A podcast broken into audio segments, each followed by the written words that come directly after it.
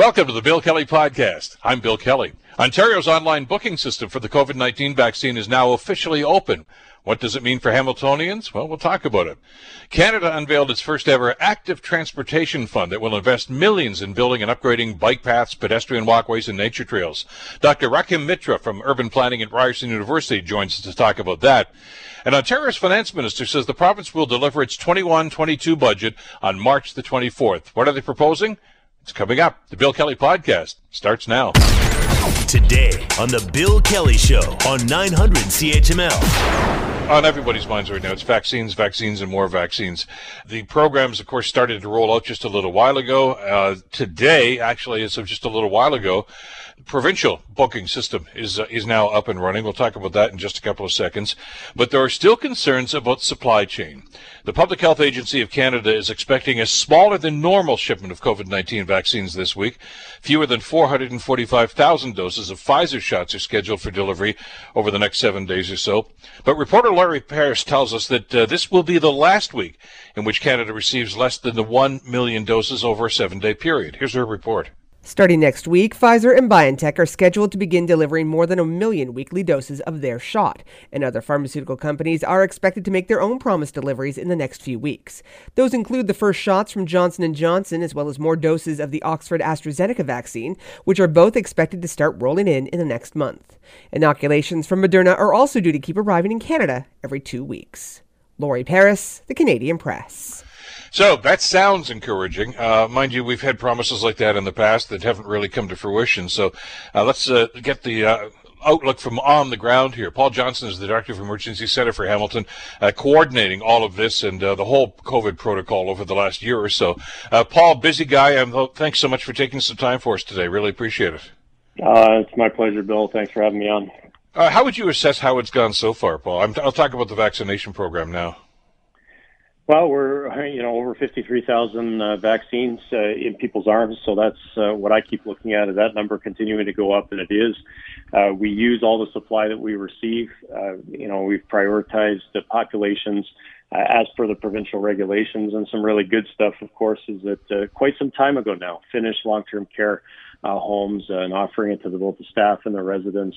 You know, started in things like emergency shelters and continue to do the high um, uh, high risk uh, uh, healthcare workers sector as well. So things are moving. Uh, we got thousands of 85 plus uh, booked. I know the process was a bit choppy because we didn't have the online booking tool from the province yet, but we decided that we couldn't wait two weeks.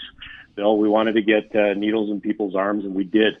Uh, thousands of people 85 plus over the last two weeks uh, have been uh, vaccinated as well. And then this morning, uh, things become a whole lot smoother in terms of booking appointments. Uh, you may have to wait, but it's a smooth process to get in uh, using the province's online booking tool. So this is a big piece for for every community moving forward. Now is this is the tool that will allow people as they're eligible uh, to book online and uh, and take care of uh, of their booking times as they see fit. And I think that's a nice way for us to continue to move. But you mentioned it in your opening. Still continues to be a concern for us.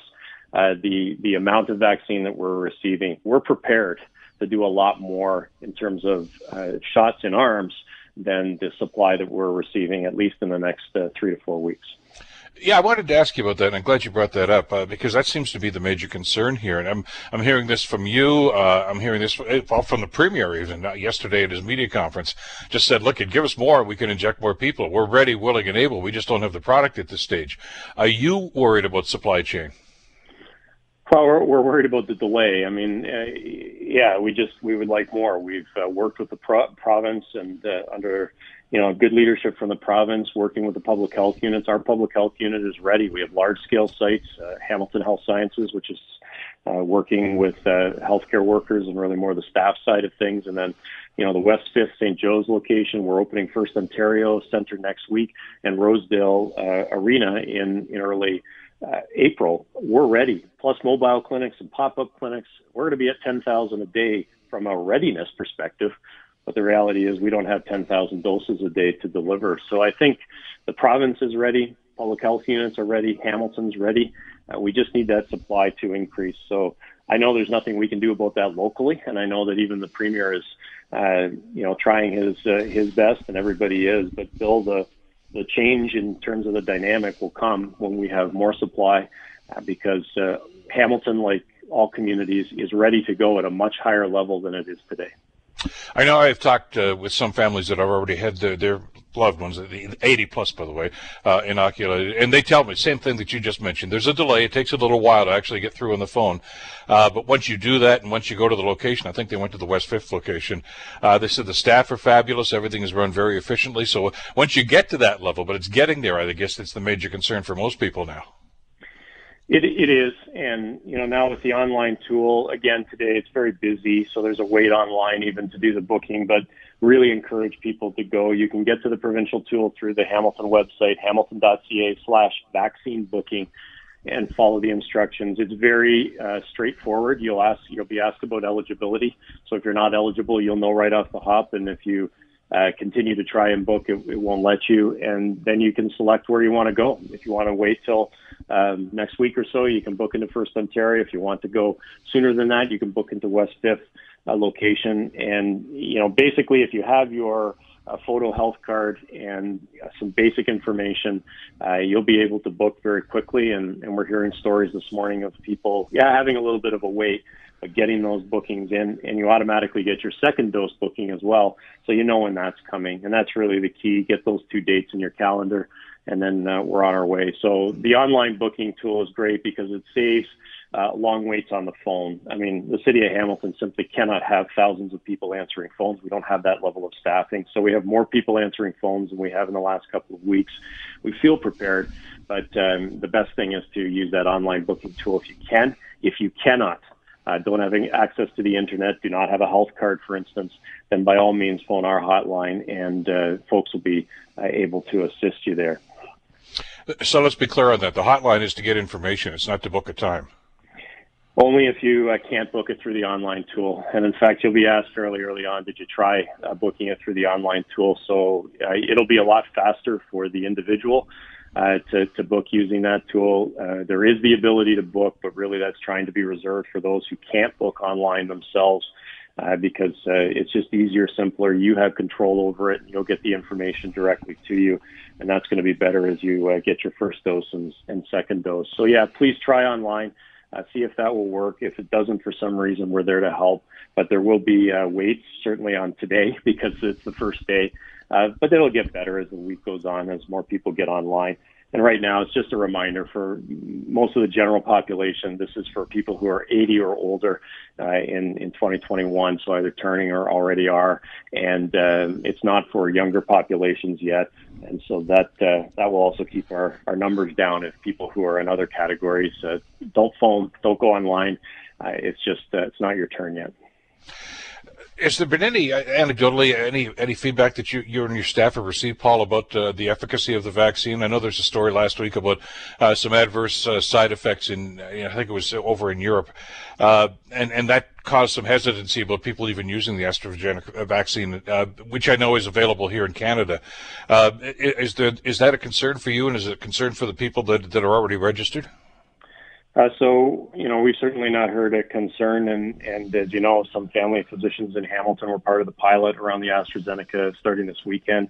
Uh, so we follow all of the provincial and health guidelines. Uh, Dr. Richardson and her team are poring over that. In terms of adverse effects generally, uh, that's not been a, a huge issue. And uh, for, you know, and as I say, we're over 53,000 vaccines as of uh, the weekend delivered. So, uh, you know, this is again something that um, you know talk with your health provider if you have questions about the vaccine. Go to reputable sources to understand about this vaccine for sure. Uh, but as you can see, people have been coming out in, in droves around this, and and uh, the the answer that, that we give is vaccines are safe. Uh, the way they've been developed is not new, and uh, they've just been using the science that's available. This has been done in record time, but that's because of some of the background uh, knowledge that people have had, and also the Herculean effort and money that's been invested to get us to this point. So, uh, you know, when it's my turn, I'm well down the list, Bill, as you know. Mm-hmm. Uh, it's not going to be my turn for a little while, but when it is my turn, uh, I will be signing up right away. I'll be rolling up my sleeve, and I'll be taking whatever vaccine is available to me at that time. Uh, and and so I, I would encourage others to do what you need to do to uh, get yourself to a place where this is the way out of this pandemic, Bill. There there isn't another pathway that will allow us to be here. It is about vaccination this immunization strategy, and it's nice to be able to be looking forward to that when we get enough people vaccinated. Talk about long-term strategies here. You mentioned about the Hamilton sites and First Ontario Centre and, of course, West Fifth. Uh, characteristic of their, their mass injection sites. Everybody's going to go there and line up. Uh, there are different variations, as you know, Paul, in different parts of the province. Uh, in, in Toronto and a couple of other municipalities, they've already started uh, the injections and, and the vaccines in pharmacies. Uh, and as you mentioned here in Hamilton, we're part of the pilot project where some uh, doctors are actually starting to do this. Is is the city ready for that? Is that part of the plan? Have you talked to the pharmaceutical industry and, and the pharmacies and others to say, okay, now it's your turn. Uh, with as long as the supply is there. I mean, this is all everything we're talking about here is dependent upon whether or not you're going to get enough vaccines to, to be able to do this. But the long-term plan, I would think, is to to be able to disseminate these vaccines in that fashion, whether it's through a pharmacy, like a flu shot, like a pharmacy or a doctor's office or whatever. Absolutely. You know, we have a system that delivers vaccine very effectively each year. Uh, it's called the flu vaccine, and uh, we're used to that. So at some point, this will tip into into that. I, I think in these in this stage where we're trying to get uh, huge numbers of people through that um, um, you know there's still a commitment the province has said you know in these in these next few months coming up and obviously the second doses as well this is going to be about mass vaccination and those those sort of localized vaccination clinics uh, doing a lot of the work but the province is coordinating with uh, pharmacies uh, with uh, primary care family physicians to to see how we can do this and I you know, be my expectation. And listening to Dr. Richardson, I think she'd agree that at some point this will become uh, something that um, uh, you know when we get into the later months into the fall and into the winter again that for those who have uh, you know not got it yet it would likely be through those sources i don't see you'll i don't think you'll see a first ontario site here for a year year and a half or something like that at some point these need to tip back to more community based locations and then there's always the question. I don't know the answer to this, but the question is how regularly might we have to get um, a, a vaccine in the future? And that's a lot of the research that's coming our way too. So we absolutely have to have a more traditional distribution model. Um, should this require uh, some follow up in future years, Bill, it wouldn't be done through these mass vaccination clinics. Are we concerned here at the city about the length of time between the first and second doses? I know, I know that's not your call, uh, but there has been a number of, of, of, of, people that have raised their concerns about this and simply said that's not what the, the manufacturer said. Uh, and and I, I, know some people are getting a little itchy about this now, too. Well, I look at it and say there's science tables that are making these calls. This isn't um, this isn't done on a whim, and so uh, you know we obviously take our direction from uh, the, the province, and I know they're getting good advice from the science table. And as we've seen throughout this pandemic, Bill, the science evolves, and uh, you know I know people say, "Geez, these things keep changing," and I say, "Well, we, we keep learning. This is." You know, very much we're learning as we're doing in this process. And that's not always a bad thing. And you've seen that with some of the public health measures throughout it. Think about back to last March and some of the advice we were provided, Bill, and think about now where we sit in terms of the public health advice, particularly on masks. So, you know, things change and I, I, I expect and I trust the science table to say, hey, if this is the way we can do it, and let's remember why we're doing it this way. Uh, the clear message is there is good efficacy from a single dose of this vaccine, and this will allow more single doses, first doses, sorry, more first doses to get into the arms of, of Hamiltonians in our case, uh, and Ontarians. So that's the reason that it's happening. If we had all the supply, maybe it'd be a different story, Bill, but we want to make sure people get that coverage, which um, seems to be quite good from even that first dose. Is there a concern here about the number? Well, I'm sure there is a concern about the number of new variants. I know that Hamilton was already singled out as a, an area in the province that where, that where the medical officer of health even was saying uh, that there's a concern about some of these. This seems to me, Paul, like a race against the clock. Uh, the, the, the variants that are coming out and and you know the the number of those at the same time the vaccination program. Obviously, I'd like to see the vaccination program exceed that uh, so that more and more people can be protected. But we're certainly not there yet. Uh, how concerned are you about those numbers? Those just just two battling factions. All very concerned. You know, if you look at our uh, case numbers, we're really doing two things right now. I mean, we're at a, a weekly rate of new cases per 100,000 now of 73. And when we came out of that stay-at-home order, it was, uh, you know, in the high 30s. So we've seen a steady increase in the number of cases. Uh, there are a number of um, of cases that are linked to, to variants, either suspected and then I, then they become confirmed by the lab. So very concerning. Lots of outbreaks that, that still are going on. So, yeah, th- this is not a moment where it's just okay. Let's get through this vaccine program, but everything else is going pretty well. Uh, there's still a great concern about the general pandemic of coronavirus because uh, we just don't have enough people vaccinated yet. So it's uh, you wake up every day with two things on your mind: dealing with the crises of the moment in terms of all of these cases and the outbreaks that we see, as well as making sure that uh, our vaccine operation is uh, running smoothly so that we can ultimately get to that point where those numbers will come down for good, uh, like we're seeing in long-term care. Right there, they're the test case for how this is working, and you're seeing a slowing in terms of deaths, in terms of outbreaks in long-term care and the size and scope of those outbreaks. And that's wonderful because, of course, those are the most vulnerable in terms of serious illness and death. But it's also a bit of a harbinger of things to come, I think, for the rest of the population. So let's just get on with it Bill, if I could manufacture Pfizer or Moderna in my basement, I'd be doing it right now so we could get some more doses out there. Let me know if that happens, would you? Yeah. Paul, always a pleasure. From, stay away from the basement vaccines, Bill. That would be my other message. Exactly. no, well, and no, I know we're out of time, but I mean that that's I know a little jocularity here, but at the same time, there are people that are getting scammed right now. That you know, being hey, you can jump the queue for only a hundred bucks or whatever like that. The vaccine is free. Uh, don't get yep. scammed, and, and, there's a lot of that stuff going on right now. So uh, be wary about that sort of thing and just call the numbers that Paul's just talked about and, and you'll get your turn eventually. Absolutely. Paul, thanks so much for this as always. We'll stay in touch as this rolls out over the next little while. You bet. Thanks, Bill. Paul Johnson, Director of Emergency Center for the City of Hamilton and the vaccine program and the COVID 19, uh, course, protocol that's going on. You're listening to the Bill Kelly Show podcast on 900 CHML. Big news from the federal government if you're into urban planning and, and livable communities, which I like to think most of us are. The Infrastructure Minister, Catherine McKenna, says that for the first time, Canada is to have a pool of money dedicated specifically to active transportation. McKenna says the National Active Transportation Fund is going to build and upgrade bike paths, pedestrian walkways, and bridges and nature trails. This investment will make it easier for more people to get around on foot, by bike, on scooters, wheelchairs, and e bikes, and heck, even in Ottawa, on skis. So uh, it's an idea whose time has come as far as many people are concerned. I want to have a discussion about this too because I think it's got to be a key part of how cities are planned. And even if the cities are older cities that have existing infrastructure, I, there are ways to retrofit this if the will is there. Uh, joining us to talk about this is Dr. Raktim Mitra, who is Associate Director and Professor of Undergraduate Programs with the School of Urban Planning at Ryerson University. Uh, doctor, thank you so much for the time. Glad you could join us today. I'm very glad to uh, be here.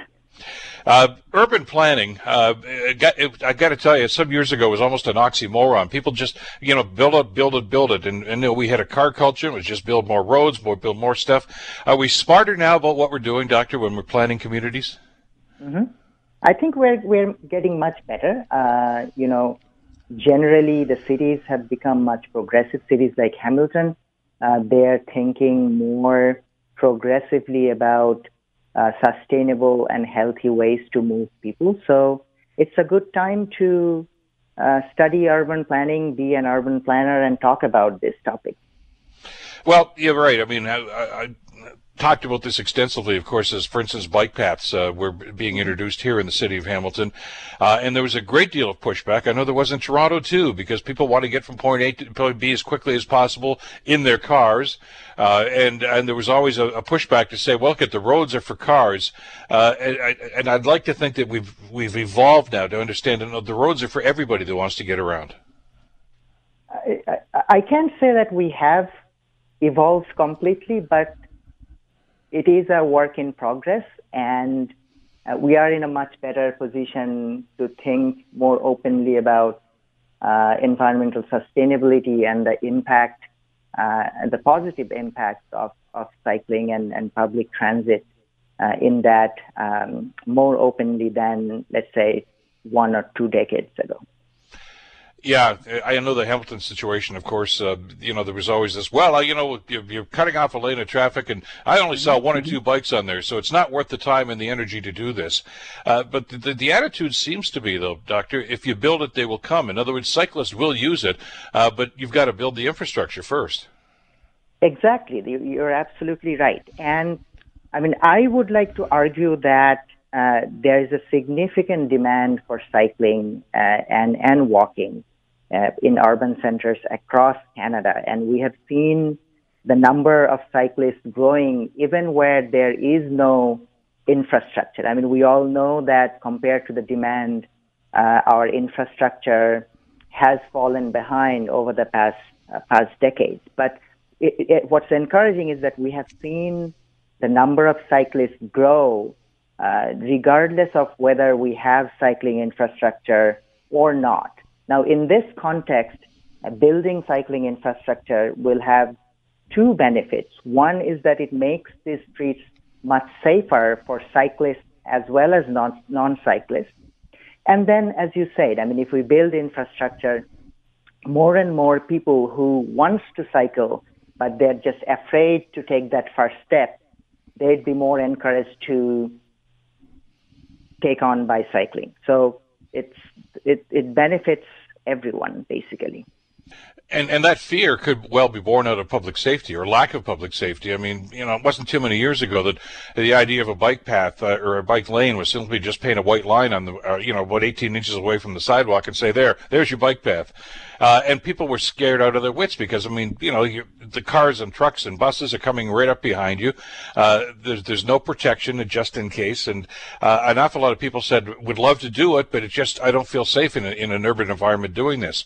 Uh, and so we've seen cities that have taken the initiative to try to build that infrastructure. And it's not just painting a line, it's putting barriers up. Uh, there's a number of different ways you can do that so that the cyclist feels safe as well. That's absolutely correct. Most of the people who wants to bike are afraid to do so just because they don't like the idea of biking uh, on a street with cars that are going at 40, 50 kilometers uh, speed. So in the places where, where we have built separated bike lanes, I mean, take uh, the Cannon Street example in, in Hamilton. Mm-hmm. Uh, you know, it, it was built in 2015, 2016, and we did a survey um, in 2019. It, it, it seems like, uh, you know, about 9 to 10 percent of the people who live close to that street, they're saying that they're biking more on that street compared to compared to only about three or four years ago. So 10 percent people, 10 percent of all people, which is a large number. So, uh, which kind of goes back to the point that you mentioned before that in, in the right places, when you when we build the facilities that are safer, uh, they have significant implications in bringing more and pe- more and more people onto the street using their bikes, and that benefits everyone. I mean, we I mean, we hear complaints about bike lanes, slow down traffic, and whatnot, but all these people who are, you know, uh, now using bikes instead of, let's say, a, a, a private vehicle, that should, uh, theoretically speaking, uh, you know, improve uh, conditions for everyone, both in terms of safety and speed and, and whatnot. And there are innovative ways to do this. I mean, different municipalities, of course, as you know, Doctor, have done it different ways. I know you've studied this extensively. Uh, you know, in Vancouver, and I guess even some other cities around here in Ontario too. I mean, you could put planters up as the barrier uh, and make it look very attractive, and actually mm-hmm. improve the streetscape uh, with those sorts of things. Uh, there was a very innovative project here in Hamilton that I know you're aware of that uh, actually got a lot of pushback, and that was to move the uh, the parking on Charlton Street over one lane so that the the lane right beside the curb was going to be the bike lane, and then there was parking, and people were just outraged by this. I mm-hmm. said, "This is this is ridiculous." I mean, we I heard mm-hmm. people every day, Doctor, called said, "How can you do this? You're slowing traffic down. It just it looks dumb." Uh, you get used to it. Uh, um, it, and it's something that's going on in other cities too. It's just a matter of uh, let's let's ha- see how we can accommodate both situations here. Yes, and I mean, it, it, I think it's less about necessarily um, inconvenience than uh, it, it, it's more about the idea of uh, cars, idea of roads for roads being built for cars, right? So, and it's not necessarily an issue, as you mentioned, just for Hamilton or for Toronto or for Vancouver. I mean, generally in North American cities, whenever there's um, uh, uh, and uh, a transportation infrastructure that's being built that compromises space for automobiles.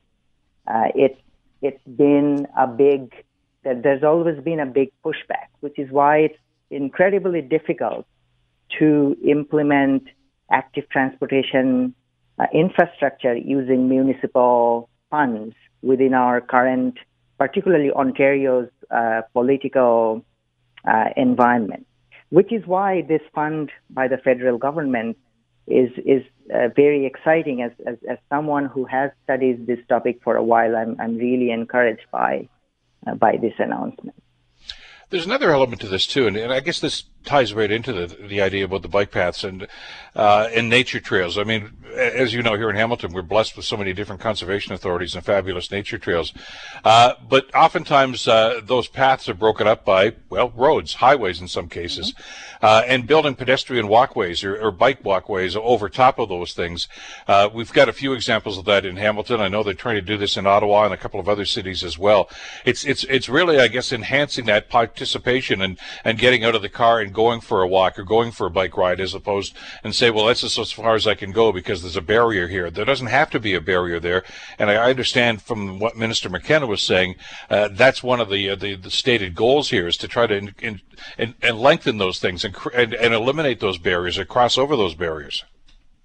Yes, you're absolutely right. I mean, and, and, and you know, one of the key reasons why uh, in, in cities across North America, many people do not bike or walk is is what you've just said. I mean, there's there's a lack of uninterrupted um, uh, facilities for pedestrians and cyclists. I mean, uh, we we did a study um, a, a, few years back where we looked at um, you know the possibility of bicycling to GO transit stations, for example, and the majority of the people who we surveyed uh, and who lived quite close to the stations uh, would not bike because they had to cross like major streets and highways and whatnot uh, without any uh, uh, bicycling infrastructure, which became like a, a, major barrier for them to even start thinking about biking. So yes, uninterrupted infra- infrastructure is a key. And like I said, there's there's a lot of people in uh, in in in our societies, particularly in, urban centers, who want to bike, but they they're just not confident that we have the right infrastructure for for them to safely do so. Uh, so uh, as we continue to build uh, safer uh, infrastructure, uh, I think we will see a lot of people in the coming years to take up take up biking and biking and walking, uh, and which we all know is a is a more sustainable way to move around. And in the context of uh, when we would be coming out of a major pandemic, it would be a healthier healthier way to travel travel as well. I mean, it would, you know, uh, give us an opportunity to do some physical exercise. It would ensure that we are keeping uh, physically distanced. So it's, it's a win-win. Are we getting smarter about planning? I mean, it can be challenging to to retrofit uh, some of the stuff we're talking about into older urban centers, uh, mm-hmm. downtowns that were built uh, sometimes 100 or more than 100 years ago. I, I understand that. Uh, not insurmountable, but it is challenging. But with new areas that are being developed right now, uh, are, are municipalities insisting upon these sorts of infrastructure as part of that new municipality to make sure there are walking paths and bike paths? I think we're seeing more more uh, bike paths and and uh, pedestrian walkways in new suburb suburbs compared to what we would see a decade ago. You know, many of the cities, including Hamilton, uh, Waterloo region, for example, they have adopted what's called a complete streets policy, which is that uh, when they're building new streets, uh, they would consider every possible uh, modes of transportation on those streets. So we are seeing more and more, um, uh, it's becoming more and more common when uh, bike facilities and pedestrian facilities are uh, you know, being built as as the municipalities are building more suburban roads. So that's very encouraging.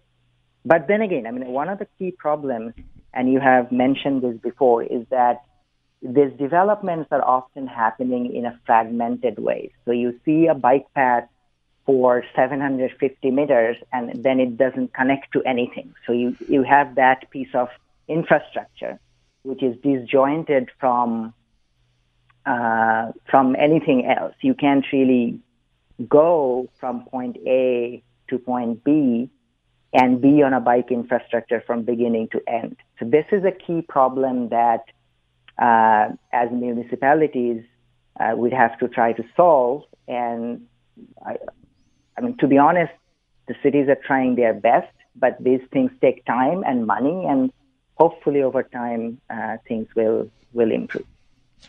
Well, and again, where, the, where there's a will, there's a way. And, and I point, I, think I mentioned this when we were having this discussion a year or two ago, uh, and I, am sure you're aware of uh, what goes. In the town of Collingwood, of course, uh, up uh, not too not far north of Toronto, there do an incredible job.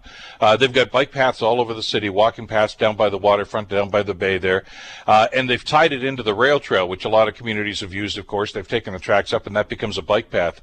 Mm-hmm. So you can actually you can travel from Collingwood all the way up to Schomberg to uh, so many other different communities because it's all tied together.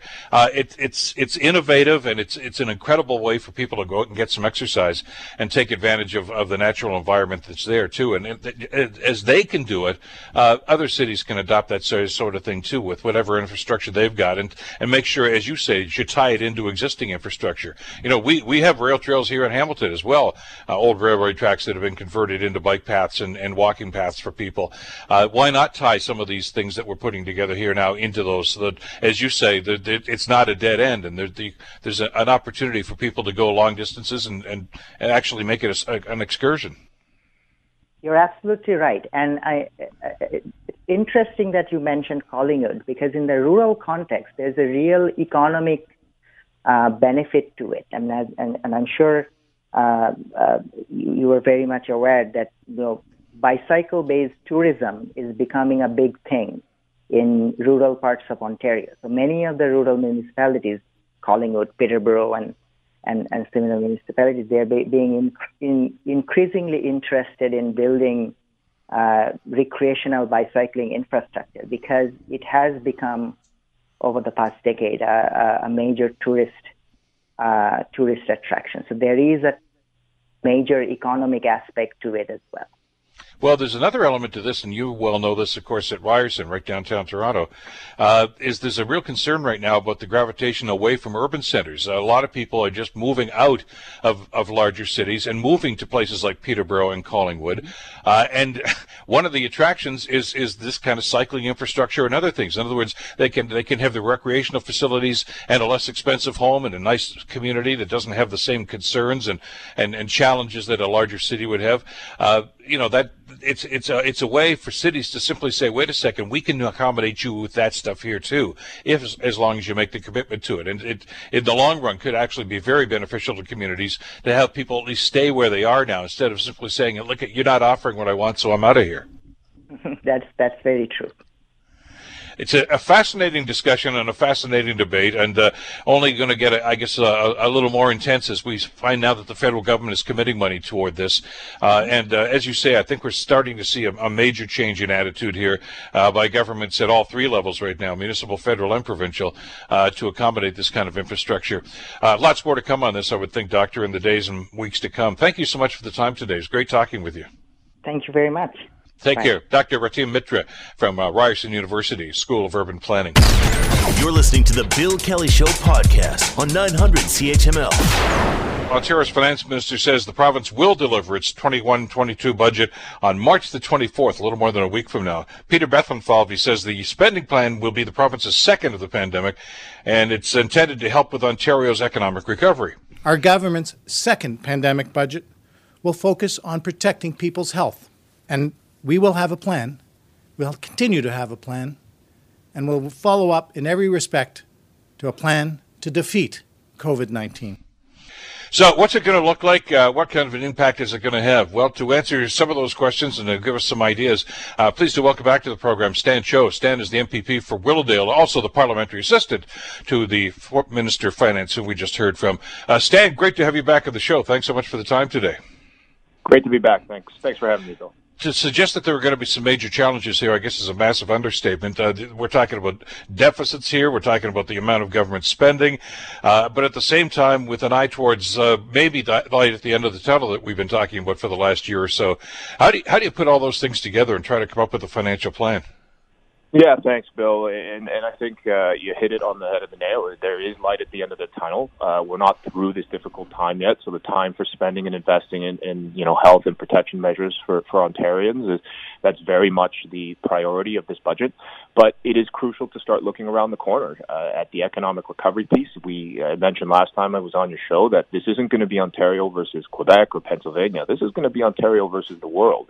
And so the light, uh, although we can see it at the end of the tunnel, we have to be prepared for what is outside uh, when we get there. And that means competition against the world for laying that foundation now for success for our small businesses, for our manufacturing, for our parents. And, and that's going to be the focus of this budget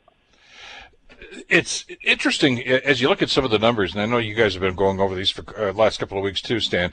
Uh, we we know that this has had a, a, huge negative impact on the economy with the, the, the pandemic.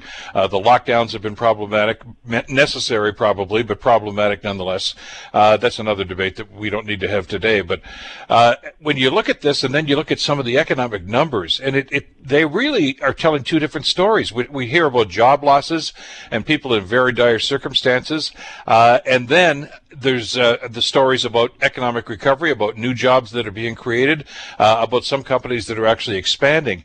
Uh, it's it's it's really contrasting uh, when you look at, at, at, the impact that this has had on, on various uh, elements of, of the society and very, very various elements of, of the community and of the economy right now. Uh, how do you try to serve both of those masters?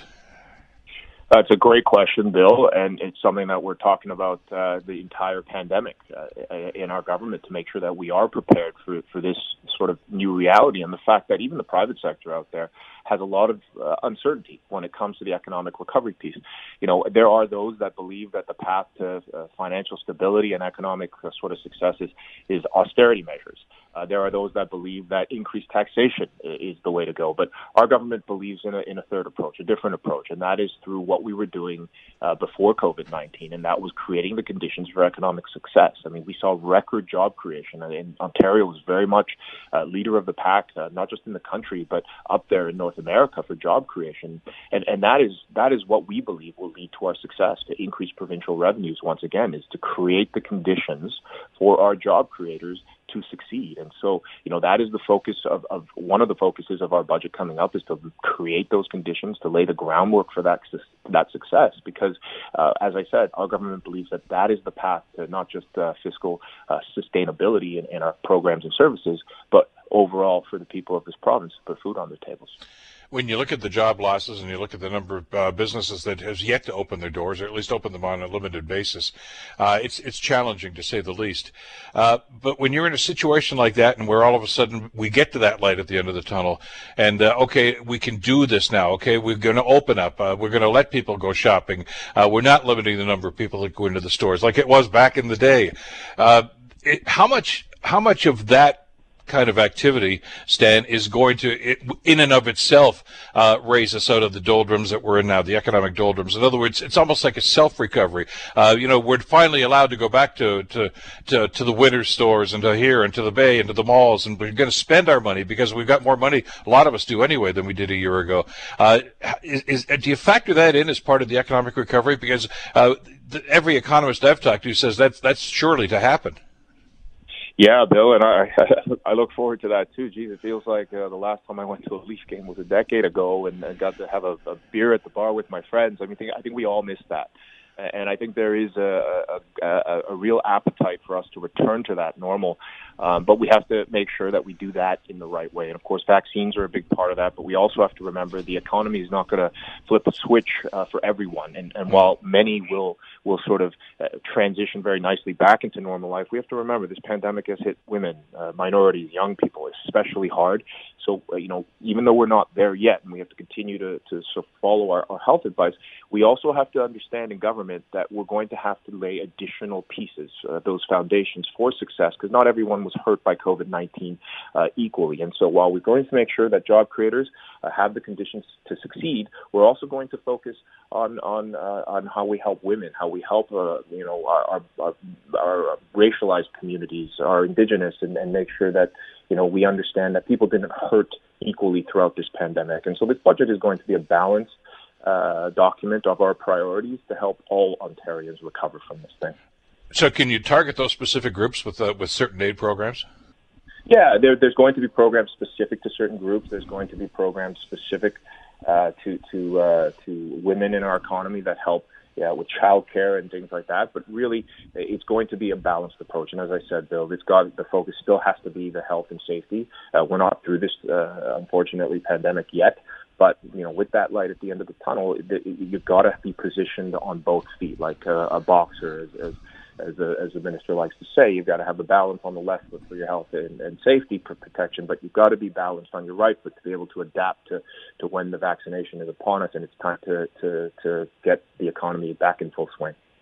We should put this in perspective uh, for our, the sake of our listeners anyway. When we talk about uh, between May and January, Ontario employment actually rose by 729,100 net jobs, which sounds like good news, and it is, uh, but it's still well below uh, where it should be. It's 5.4%, or about 405,000 jobs uh, below pre-pandemic levels. So, in other words, we took a real hit, and we seem to be climbing out of the hole, but we got a long way to go.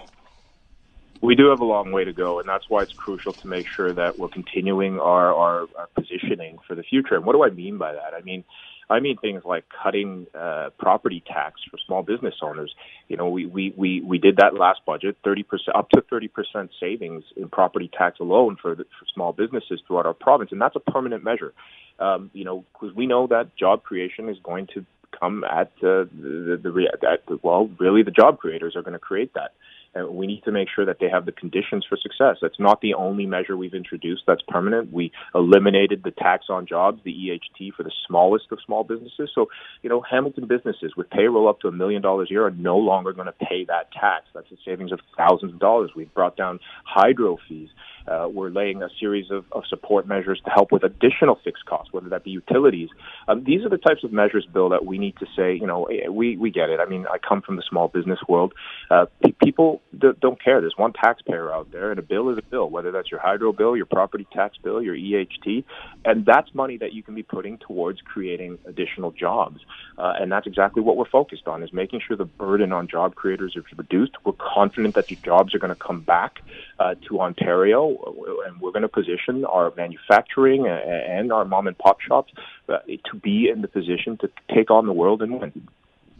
Uh, when governments get it right, I mean, I, have been critical. I think you and I talked last time you were with us about uh, one of the programs you guys offered, which was some of the subsidy programs and loan programs. And I said, in the short term, that, that, that's great, uh, but all it's really doing is increasing the debt for small business. And as a small business person, you know exactly what I was talking about.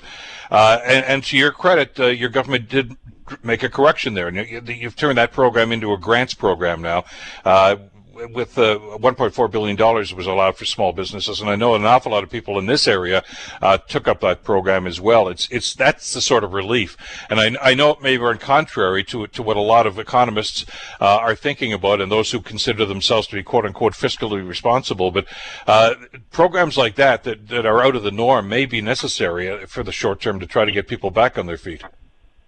I could agree with you more, Bill. I mean, I'm a I, I consider myself a fiscally responsible guy. I you know I I learned the lesson of saving for a rainy day in my parents' little convenience store in Rexdale when I was nine years old because uh, you my store was busy. I asked for a toy, and my parents said no, that now's the time to save.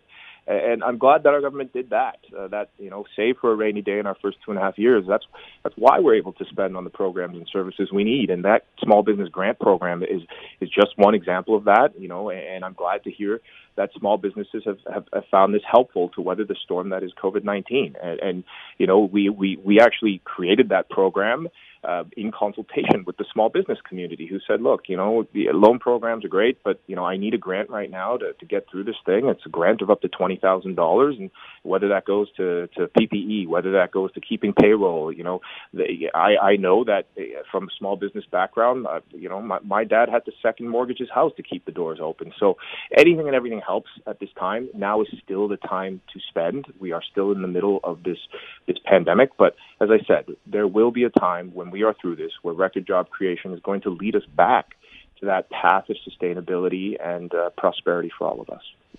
Stan, when we get to that point where things start to reopen again, and it's slowly but surely happening, and hopefully that trend continues, of course, uh, not all the doors are going to reopen. We know that to be a fact, and that's that's one of the tragedies of, of the pandemic. Uh, and those people aren't going to be employed. Uh, what do you do for those people, the ones that are left behind? It's such an important question, Bill, because you're right. I mean, the, the, sad reality is there will be those, uh, you know, job creators who won't be able to weather this storm. And now we we've done our best to, to keep those numbers at a minimum.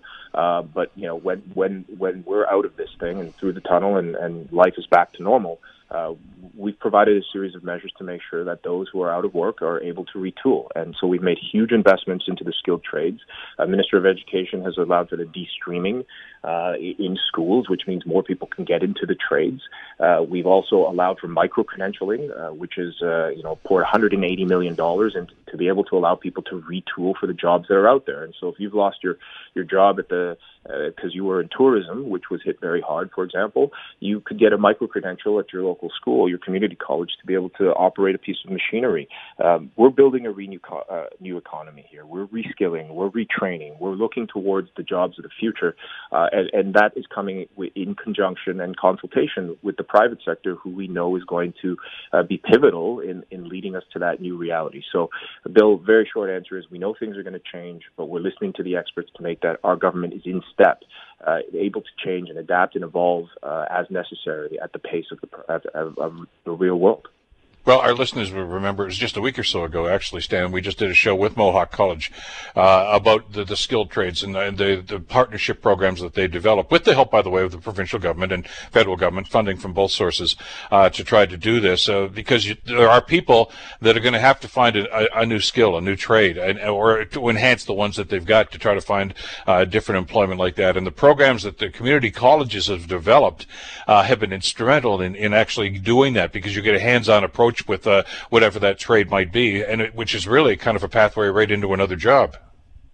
You're you're absolutely right, Bill, and, and not, it's not just Mohawk. I, I, before the pandemic, or, or when numbers were low, I was touring uh, pre-budget for the last budget.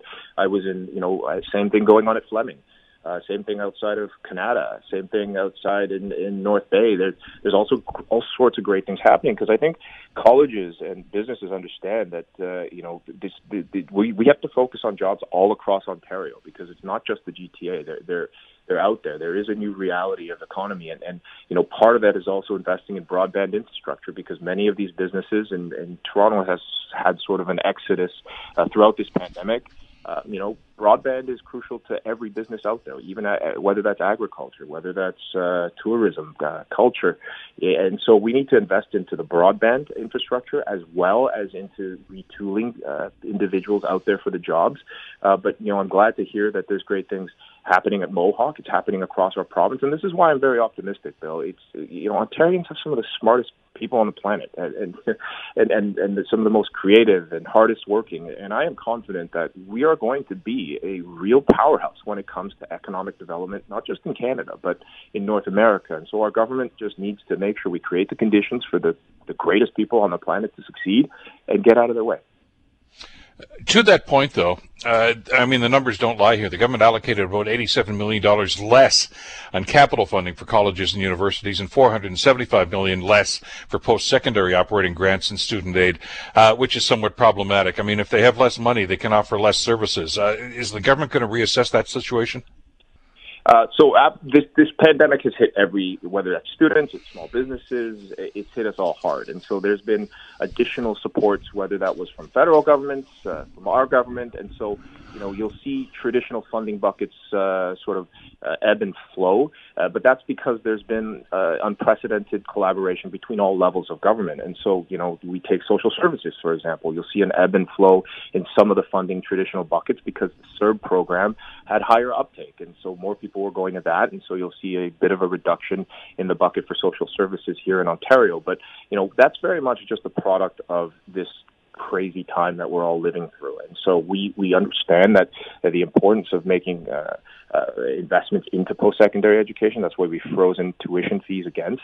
Uh, we're moving towards more KPIs, performance-based funding uh, incentives for post-secondary educations uh, institutions, and, and so we need to see where the pieces land on this uh, before we, we, we understand exactly what the fiscal picture is going to look like. The, the point is, though, as the premier has said, whatever it takes to make sure that we get through this thing, students, seniors, all of us uh, he's going to make sure that the funding is there.